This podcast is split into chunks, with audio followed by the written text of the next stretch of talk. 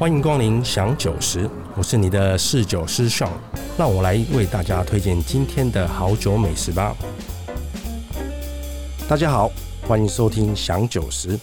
今天呢，我们邀请到的来宾哦，是一位葡萄酒达人，同时呢，他的另外一个身份是欧选葡萄酒的老板。让我们从呃葡萄酒经营者的角度呢，来聊聊餐跟酒搭配的各种可能性。另外呢，还有他在办活动的时候发生的各种有趣的回忆。让我们欢迎今天的来宾欧选林林冠洲。大家好，我是欧选。听说你以前是学法律的，哎，是差点成为一个杰出的律师，怎么会突然转一个弯跑来经营葡萄酒呢？好，其实这个蛮有意思，因为当初我自己念法律嘛。法律也念了八年这样子，那当初就是跟着这个陈新民大法官，他公法的权威嘛，想要跟他学法律，那以后就是当所谓大大律师吧，不然就司法官嘛，因为已经念了八年嘛。但后来就是说这个 阴错阳差啦，就常常说法律没有学好，就学到学到葡葡萄酒了。因为这位陈新民大法官呢，大家如果 Google 的话，他除了是我们这个中华民国的大法官以外呢，他也是葡萄酒的权威。对，那还有老师常常开玩笑说，因为法律系的书嘛，呃，只有学法律才会买，所以其实没什么赚钱。但是他学那个葡萄酒的书啊，反而大家大家都会买。他是不是也是有在国外旅外过？嗯、然后在德国？对，老师他本来是德国慕尼黑法学博士嘛，就是德国算算是法律界的最高殿堂。那可能也是那个时候的时候认识一些德国的葡萄酒啊，从那时候开始启蒙的。对，那他回国之后呢，他就他就是写了一本就是《昔日增量》，我记得是一九九二年吧，第一本就是说葡萄酒的这个权威，它是就全世界最顶级的、最顶级的一百款酒。对，那基本上在九二年那个年代，其实葡萄酒还没有这么这么蓬勃了。那大家都不懂酒嘛，大家就是看这个书，按图索骥去买这些顶级的葡萄酒。对对，所以这本书变成是一个，几乎你只要是在收酒的老饕，你都会听过这一本书了，《昔日增酿》。比如说，我们现在要找什么东西送长辈，或者是一个重要的场合，有一些客人呢，他会把这本书拿起来，然后翻在某页，跟你说哦，有没有这款酒？没错，其实现在还是这样子，因为里面就是最顶级的酒，最好的一些顶级的历史啊、故事都在里面，到现在都还是一个指标性的书了。嗯，好，所以你是追随他的脚步，对，踏入葡萄酒这一块。其实一开始是帮他修，因为念功法嘛，帮他修宪宪法的释论啊，修行政法嘛。然后有一天，他就说：“哎，冠洲，你不如也来那个帮我修一下酒书，我们酒书也要改版，跟法律书一样这样子。”那就开始修酒书，就从此踏入一个 踏入一个不归路。对，就开始从法律书修到九书，然后慢慢慢的就是耳耳耳濡目染呐、啊，也在自己有研究啊，办品酒会啊，就慢慢走上了葡萄酒这一行这样子。这个大概是十年前的事吗？差不多，差不多二零一零年左右吧，十年以上的有。然后你那时候就开始对葡萄酒有兴趣。可是要你跳入经营这块，应该是有遇到更大的转变。其实很微妙，因为当初其实并没有想要做葡萄酒这一行，因为毕竟我不是念餐饮嘛，我是本来就念法律啊，应该是要去做律师嘛，司法官嘛。对，所以当初其实办报的是一个，是说是一个好玩好玩，然后很单纯啊，也可能也是很有热情的，就是去办一些我自己想要办的品酒会，然后写字，我觉得哎、欸，这个应该是这样子的一些拼音笔记。那那个年代，其实，在二零一一年呢，其实还没有什么所谓的葡萄酒认证课程，没有 WSET，那也很少人会去分享这些拼音的笔记了。那我那时候就是很积极、很热情的，把我知道的东西分享给大家，在脸书上这样子。所以说，当初没有想那么多，那可能也是因为这样子，所以说很很 pure、很纯粹的分享这个葡萄酒知识跟这个资讯。那大家哎、欸、觉得哎，我我选这个人不错，蛮有意思的，蛮有一些 follower，然后也成立了脸书的社团。对，就自然而然，自然而然的。那时候网络也不发达，对，然后可能只能看书。嗯，你怎么找到这么多，或者你怎么自己学习这么多葡萄酒的知识？那个时候确实是没有认证课程的。我们那时候的时候没有 WSET 嘛，其实就是除了老师的书以外，就是看那个外外外外文的嘛。那时候我记得还有那个 Decanter，还有品牛课还没结束，那 Decanter 有中文版。那剩下的就是查外外文的资料嘛，那时候是外文的资料。而且那时候脸书跟 IG 其实还没有这么样盛行，那个时候脸书还在玩什么开心农场那个年代，开心农场，对，大家应该还记得，对，就是那个年代，所以已经没有什么资讯。那等于说，呃，当然不那时候有那个什么无名小站啊，有部落格那年代，所以你有透过那个东西去有，但是有趣在于说，我觉得我的关键可能是我掌握了这个脸书这个时代，因为大家知道先有部落格嘛，对，才有脸书，后面才有 YouTube、YT、IG。那我就在脸书那时候刚刚萌芽那个时代，那个年代是你其实你只要文章写得好，哦，你只要写得好，大家认可你，你就会有很高的分分享数跟赞数。那时候还没有所谓买赞，还没有流量的那个年代，我可能是在那个势头上，我写了很多还不错的文章，然后大家喜欢，大家点，大家大家去点阅。我记得我有一篇文章，最高的那个分享数，分享数不是不是赞数，分享数是六百五十个。对，那你现在文章你要有六百五十个分享，你除非是那种什么那种政治议题啊，或者是什么那种新三色啊，或者是你要买很大量赞，不然很难很难做到。对，等于说我是在就是布洛格年代转脸书的这个时候的时候呢，我在这个势头上我做了很多事情，也很幸运被大家看到，大家认可。哎，Ocean 令这个这个人的。呃的作风，或者他的对葡萄酒的热情，就慢慢慢慢慢慢的做起来。所以你是从那时候开始决定你要在网络上做自己的行销也好？其实还没有想那么多，因为那时候我脑中想的还是我要去当律师，我要当律师。那这个只是好玩，就是说我在国考里面就是念法律很枯燥的一个排解的压力的一个方式。我并没有想说哦，我要做一个呃成功的葡萄酒商，然后要有行销，没有。我就是觉得说这是好玩，我的呃业余的。的做的事就这样子，可是好像很多做葡萄酒的老板也是从业余，然后慢慢的从兴趣把它变成一个行业，应该也是有了。通常葡萄酒应该很多都是做贸易的啦，做什么进出口啊，然后慢慢的它也成立一个酒的部门嘛，然后后来才把这个酒的，哎、欸，这个酒都不错，整个就终于放到酒上了，很多了。当然有很多是做了一两年后就是结束了，也有了，也是非常多。我有问过蛮多人的。他们做葡萄酒通常都是基于兴趣，嗯，然后最大的一个吸引力是他们平常会喝。对，既然他们平常会喝，也会跟别人买。对，然后有做国外的进出口生意。对，那为何不进一些酒来？没错，没错。对，有点有一种感觉。但我自己真的是兴趣使然呐，对，就是就是不知道怎么会变这样子，对，自然而然。嗯、那因为啊，这些人呢、啊，他是从他们的行业别，嗯嗯，下去寻找自己喜欢的葡萄酒。对，那你在选择自己经营的品相的时候，你怎么开始找这个产区，嗯，找这个葡萄品种？呃，其实必须说了，这样实在就是说，有时候你自己主观喜欢的东西，或者是所谓的达人啊、专家喜欢的东西，有时候跟市场是有点脱脱节的。对，就好像说，你说艺术电影跟商业电影啊。导演他很有热情抱负，拍了一个艺术电影，结果叫好不叫座，那怎么办？你终然要在你自己喜欢的葡萄酒跟市场上有一个妥协了，这个这个是一个很现实的。那我当然也是做这个事情，因为一开始也是这样，就是为了理想，这个酒好喝，我都进了，结果全部滞销。一开始我也是这样子，对，我相信很多人这样。那后来慢慢的知道说怎么样有一个有一个折中点呢、啊？这样子。那呃讲实在就是说，其实台湾的消费者主力还是法国葡萄酒。也不是台湾，整个世界啊，有一个报告，他就说，全世界的葡萄酒啊，假如说你有十块钱好了，他用他用金额来算，不是平数，十块钱里面有有五块钱，百分之五十都是法国葡萄酒，它的消费量有五成都是法国葡萄酒，剩下的才是什么德国、意大利、西班牙。这个跟法国人很会行销这件事情有关系？我觉得是没错，我觉得确实，当然法国葡萄酒是很强的，但重点是他们很会行销，他们是整个欧陆最会行销的。对对，你想想看那个 LVMH 集团的知道了，LV 集团他们很会行销的，所以说到现在为止，二零二一年哦，这个局势还是没有转变过来。那你说台湾作为一个比较新、相对新兴的一个葡萄酒消费者市场，当然是是跟美国市场走嘛。所以说我自己选的酒还是以法国为主。那法国我们要讲最精华的地块，一定就是波波多、波尔多、勃艮第，对不对？香槟一定这些东西。波尔多是什么葡萄品种？那勃艮第是什么葡萄品种？波尔多我们发现说是五种混酿嘛，我们说波多布雷嘛，最多的是左岸是卡卡本内苏维浓，对不对？右岸是门洛啊，当然它还有一些小的，譬如说 Petit Verdot 小维度，像是 Malbec 马尔贝克，还有像是 Cabernet Franc Cabernet Franc 五种混酿嘛，对，主要是 c a b e n e t 跟门洛了，嗯，这样子。那勃艮第就是单一品种嘛，就是 Pinot Noir 黑皮诺，就谈到大家最喜欢最娇贵的黑皮诺，对对对对。那其中里面勃艮第它是一个很经典的一个产区，第一个它是全世界最贵的葡萄酒产区，几乎是。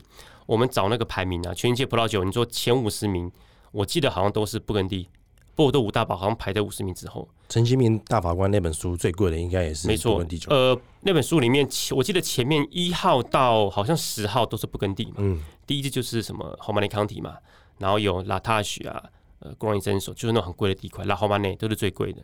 对，所以说法国里面重中之重。是布根地了，所以我还是会去进一些不跟第一酒庄的酒。那除了法国，嗯、有没有哪一个产区或者是哪个地方你最喜欢的？还是有了，因为法国虽然说是最火热的产区，当然竞争者也很强嘛，也很强。那其实很多顶级的一些酒庄，其实都被很多呃前辈啊、一些新的那个老的代理商，就是都是把持住了。所以说，如果说你要找法国以外的产区的话，我自己会选的是意大利。那意大利呢，里面呢最厉害的应该就是皮埃蒙里面的双 B，我们讲的巴罗洛、巴瑞斯科，酒中之王、王中之酒。那个是在哪个哪个地方？意大利？在呃北翼，叫做皮埃蒙这个地方。这个地方离那个米兰楼，离米兰应该是我记得那时候坐那个快速快速铁路嘛，应该是两到三个小时，很近。它在北意，它的小镇叫做阿尔巴，叫阿阿尔巴。对，那它最棒的就是巴罗 Barisco，然后品种是 Nebbiolo，跟布根地很像，它也是单一品种。对，有趣的是它离布根地也很近，我记得好像离六百还七百公里而已。对，所以这两个地方是你首选，嗯，是我的首选，也是我最了解的。在疫情解封之前呢，啊，我一年大概会去三到四次，就是去布根地，然后就是去这个巴罗罗。那现在已经两年。大家都一样嘛，两年都没有去了，对，对，所以说很怀念啊，对，这是这是你最喜欢的地方，对。那有没有那些酒是比较少众，然后你当初很有热情啊，把它介绍进来台湾，结果卖不掉的酒？呃，你不要说卖不掉，卖不好，还是有了，还是有了。像是呃，如果我们讲这个巴罗的话，它有分所谓新旧派嘛，那其实它有一些比较很传统的旧派的话，我自己很喜欢，它的单宁很强，那它香气很沉闷，然后。又酸又涩，就是台湾人讲的又酸又涩。那为什么要进这个酒呢？因为它很有传统的魅力，它需要时间的醒酒，长时间的醒酒，对，需要转变，然后需要去陈年，它需要是有耐心的人去欣赏它。我第一次都进了这个很旧派、很传统的这个巴罗，结果就是卖的很不好。对对对对对，就都你自己喝掉。对，对对，后来自己喝，跟朋友喝，对，也是卖，因为它可以返烘嘛，所以我不差，就慢慢把它放着，放个五年、十年再说。对对，对，觉得有人说巴罗洛跟巴巴罗斯科，嗯，是要喝年纪稍微老一点、年份稍微久远一点的酒，是没错，会更好喝。对，那有这么多呃年份老的酒，让我们购买吗？其实是很难的。我自己是有进的，我自己是有进很多这个巴罗的这些老酒，不过真的很难很难找。我记得第一次我去那个巴罗小镇，我就跟他说：“你们酒都太太年轻了，我想要喝一些老年份，你们那种二零零年以前的。”他就一来人笑我说：“怎么可能？不可能有这些老老老酒。”然后就不懂，哎、欸，大家都说有一些珍藏酒吗？他就说没有，这个是很有意思，就是说呢，是说你要思考说，为什么说一个葡萄产区它会有老酒？为什么会这样子？因为你知道，呃，农夫他们其实就是跟妖艳跟乙人一样一样借贷嘛，要买土地，要租人土地或者租人器器具，他们其实大部分资历是很小的，所以他们有的酒就要赶快卖掉，他们不会说有留库存。除非是有钱的酒庄，嗯，或者是除非说这个产区它的市场已经成长高价到某一个等级，譬如我们说法国级数酒，对，它随便就破万；譬如说布根地随便破十万，有到这样子高酒的市场呢，酒庄或者是有你有兄酒商才会把酒收起来，变成老酒，才有老酒市场。但以前意大利不是这样，不是，所以说有老酒市场的前提是它要是有名，而且是很高价，所谓高价烧只要破一万台币的。那以前的巴罗洛。并没有这么有名，并没有这么高价。巴罗洛成名大概有可能是巴罗洛 boy 新派成功之后，可能是九零零零年之后才成功。那个年代之后呢，才开始有人去收老酒，之前是没有，之前是很便宜。你现在收的老酒是大概一九三零啊？有，我最老的有一九三级的，还有一九四级的巴罗洛。对，然后一直到二零零都有。那喝起来是什么感觉？呃，有些是坏掉，很难喝。坏掉，所以买了有一些是还是因为它已经过了一个世纪嘛，其实你很难知道它发生什么事情呢。对，那有些是很好喝，就是它真的是很很很耐，很好喝，有好有坏。因为你看，都说你今天喝个一九四几的酒，已经过了八十年了，你其实不知道发生什么事情呢。对，对所以说就是很难预测，但是还是有喝到很感很感动的，对，还是很棒的。哦，所以还是要靠你帮我们把关。对啦，说说到预测哦，嗯，我想要问一下，你怎么预测这支酒，嗯，是符合台湾人的喜好、口感，还有它的价位？呃，这个要看的，就是说，我们先讲讲台湾人他喜欢葡萄酒的口感好了。其实就是说，呃，葡萄酒它有一个是文化想象，你的主观想象跟你的实际风味。譬如说，有些人说，我往想当上，他喜欢喝喝布根地，他觉得布根地是高价，所以他喜欢喝布根地。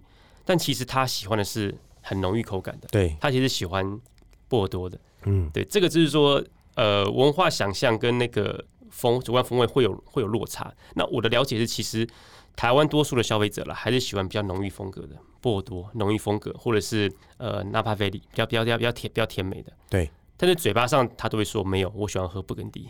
我我甚至还有听过他们喜欢阿玛罗雷比较多。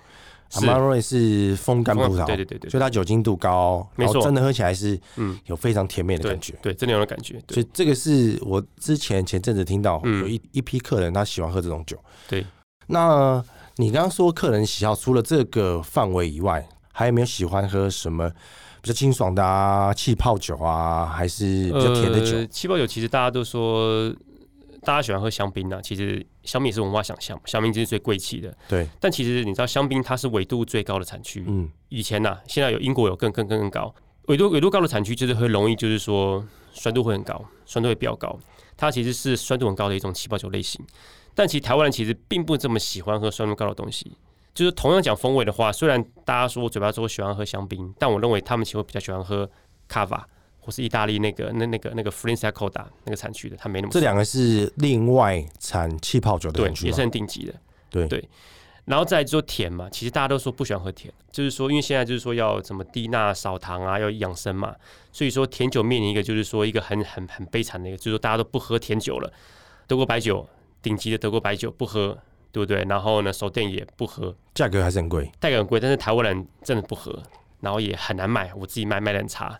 对，但只是是文化想象，我不要喝甜的。大家觉得甜的东西是一个不健康。第一个，第二个是呃，好像很 low、很 cheap，但其实并并并不难，并不难的。对，其实讲它甜的是蛮好的，像是我们讲甜型的香槟，大家觉得香槟怎么会甜呢？香槟甜的很 low 啊。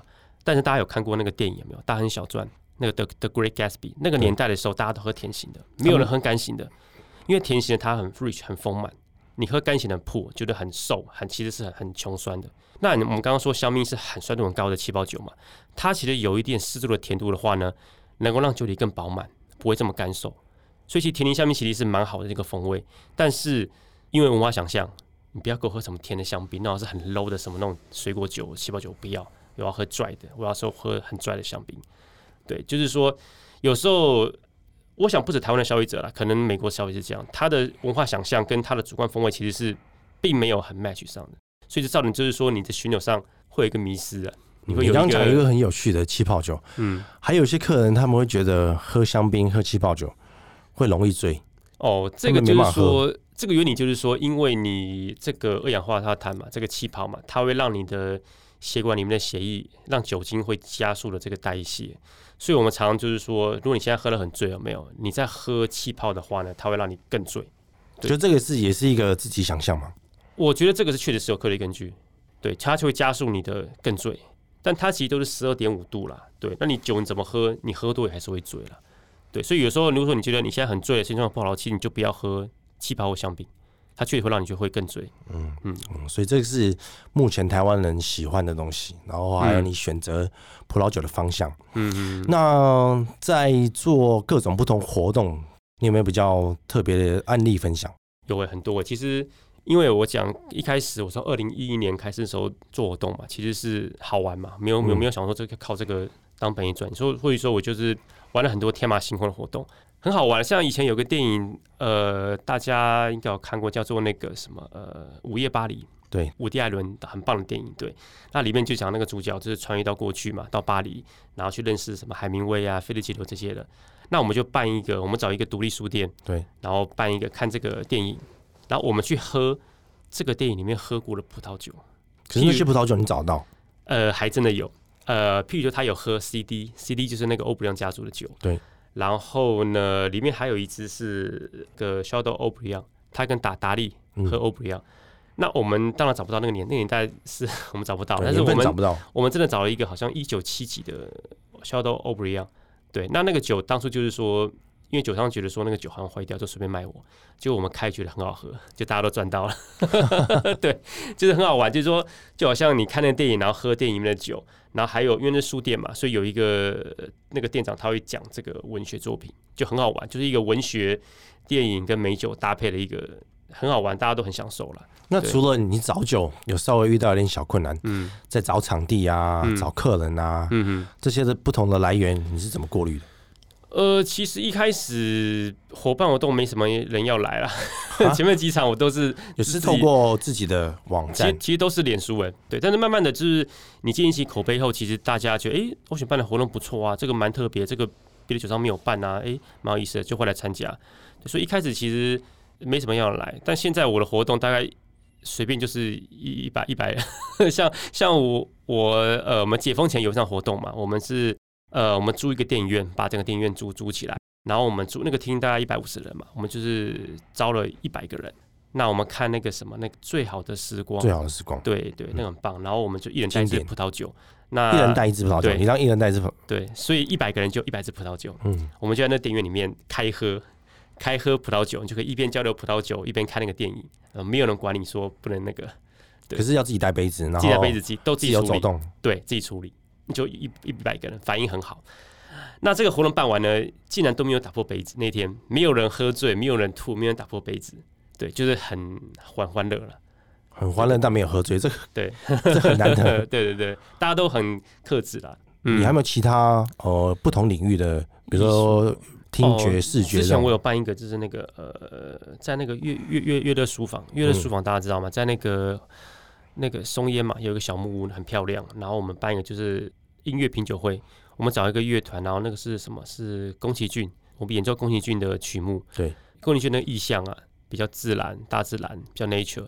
我们用这个意象去搭相关的葡萄酒，找一些有机酒啊，自然自然动力法的酒，那也很棒。我们办了好像三场，觉得诶，宫崎骏以前小时候的回忆嘛，重新听一些音乐，然后搭上酒，诶，想法又不一样。对，那个是我觉得是算是我觉得蛮成功的一个活动。我觉得那时候你说自然酒可能不是每个人都能接受的，对。但透过这个活动包装，嗯，对，他们喝的就会稍微比较开心。对，而且那个时候我记得还没有自然酒展，还没有开始，那时候还大家还没有对这个没有没有认识。嗯，对对对对，嗯。那接下来有没有什么更有趣的活动产生？很多哎，欸，像我自己想要办一个酒展，我想要办一个就是说。意大利双 B 的酒展，因为其实台湾的市场以前有波尔多啊，有勃艮第嘛，香槟啊，什么西班牙都有办过嘛。哎、欸，可是到二零二一年哦、喔，竟然意大利巴洛工会都没有来台湾办过酒展，还没、嗯、没有，很神奇对啊，没办法进来，很神奇。我想办，也就是说第一届就是意大利这个巴洛酒展，那这个酒展里面当然是有像有摆摊位啊，然后工会会请人来办讲座，然后我们还可以办一个什么意大利巴洛。一人一支会，比如一一百个人就一百支，两百个两百支，大家都喝巴洛洛。对，我想我想办这个活动啊。那这种大型的，嗯、你如果想要选，当然酒已经有了，你想要选可以配合着吃的小食啊，嗯、或者是准备一些意大利面啊。嗯嗯。其实大家常常说，欧选这个巴洛酒很难搭餐，其实其实并不是这样子。呃，巴洛酒它我们说色素强、高酸高单宁嘛，它怎么搭餐？就是它重口味的、啊。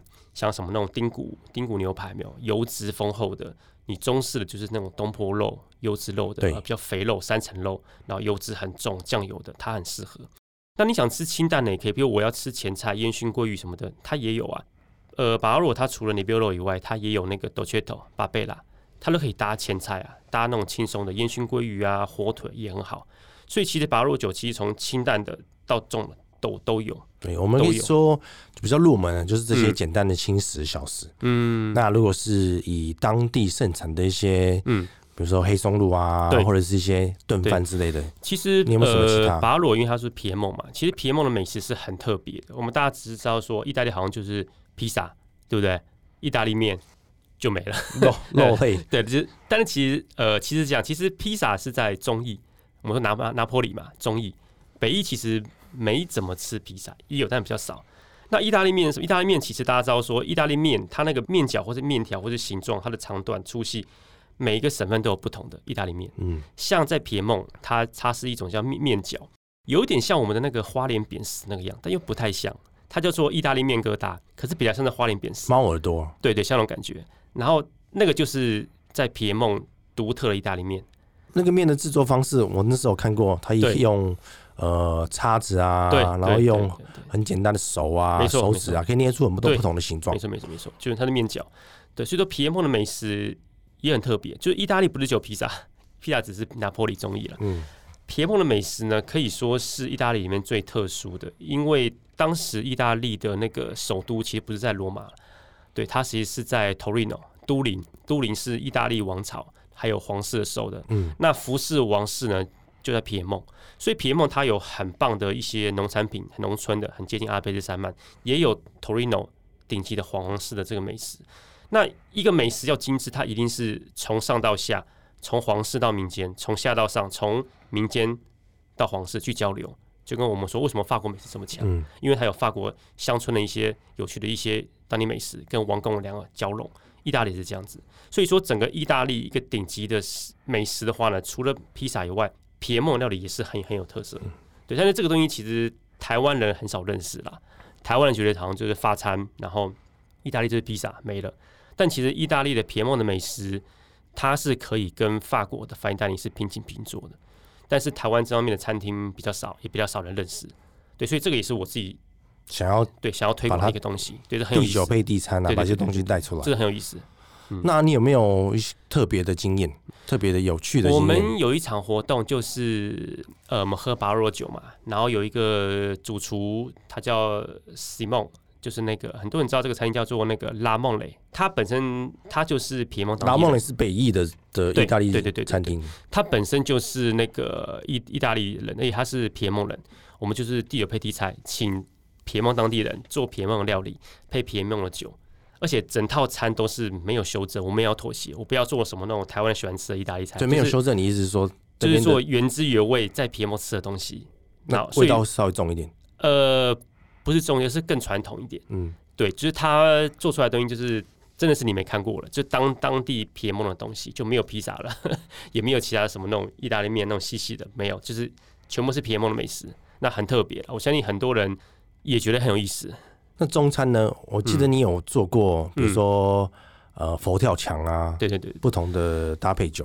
其实佛跳墙很难的，为什么？因为第一个它的东西元素很多，嗯、它是各种海鲜。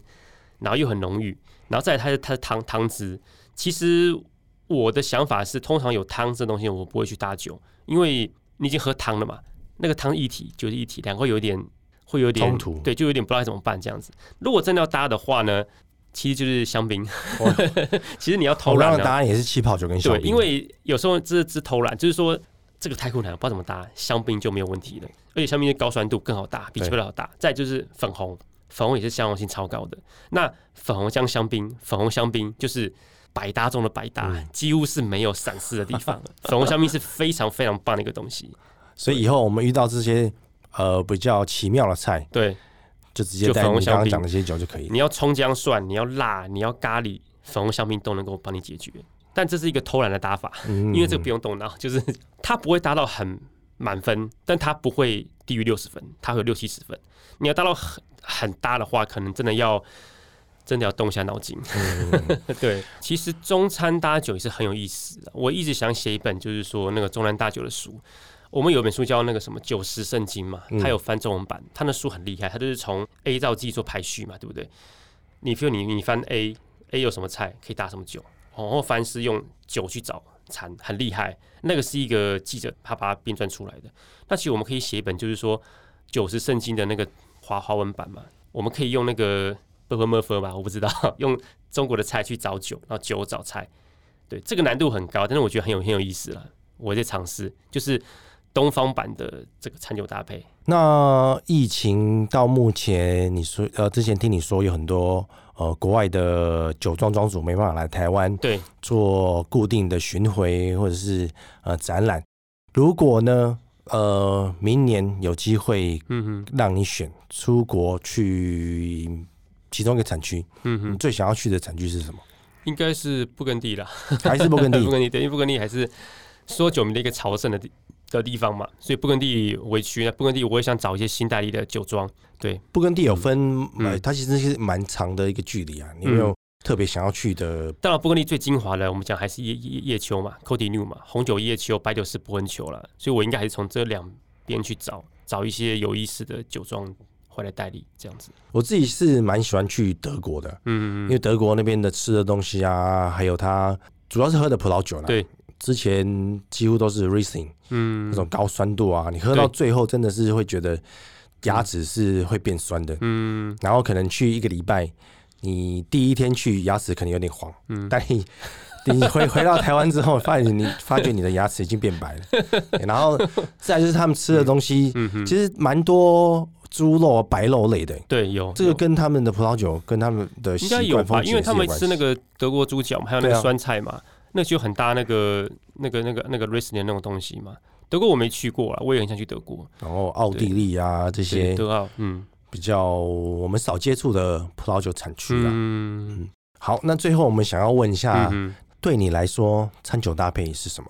我觉得这种搭配是一种对酒的新的诠释，就好像说，比如说我们今天看画嘛，然后毕卡索看画一幅画，不同人看了有不同的想法，对不对？嗯、一样啊。我们今天这是法国葡萄酒，波尔多葡萄酒。如果是法国人，我一定就是搭法餐嘛。诶，那如果我是台湾人呢？诶，这个法国葡萄酒怎么搭台湾的菜？庄主其实不会知道，法国人不会知道，我会知道，我搭起来就不同的感觉。所以我觉得餐酒搭配好玩，就是说它可以把全世界这么多葡萄酒产区的酒。搭配你自己，我的文化的因素，我的文化背景的食物，然后诠释出一种，哎、欸，我觉得这个是一个新的东西，这个是蛮有意思的。就像我之前办说那个台湾小吃搭葡萄酒，有没有？还有我想说要写那个中文版、东方版的餐酒圣经。所以像搭配，我觉得它是一个结合你自己文化经验，对这些呃传统的葡萄酒的一种新的诠释，蛮蛮有意思，它是一个新的新的创意。嗯，这样子，对外国人而言，可能。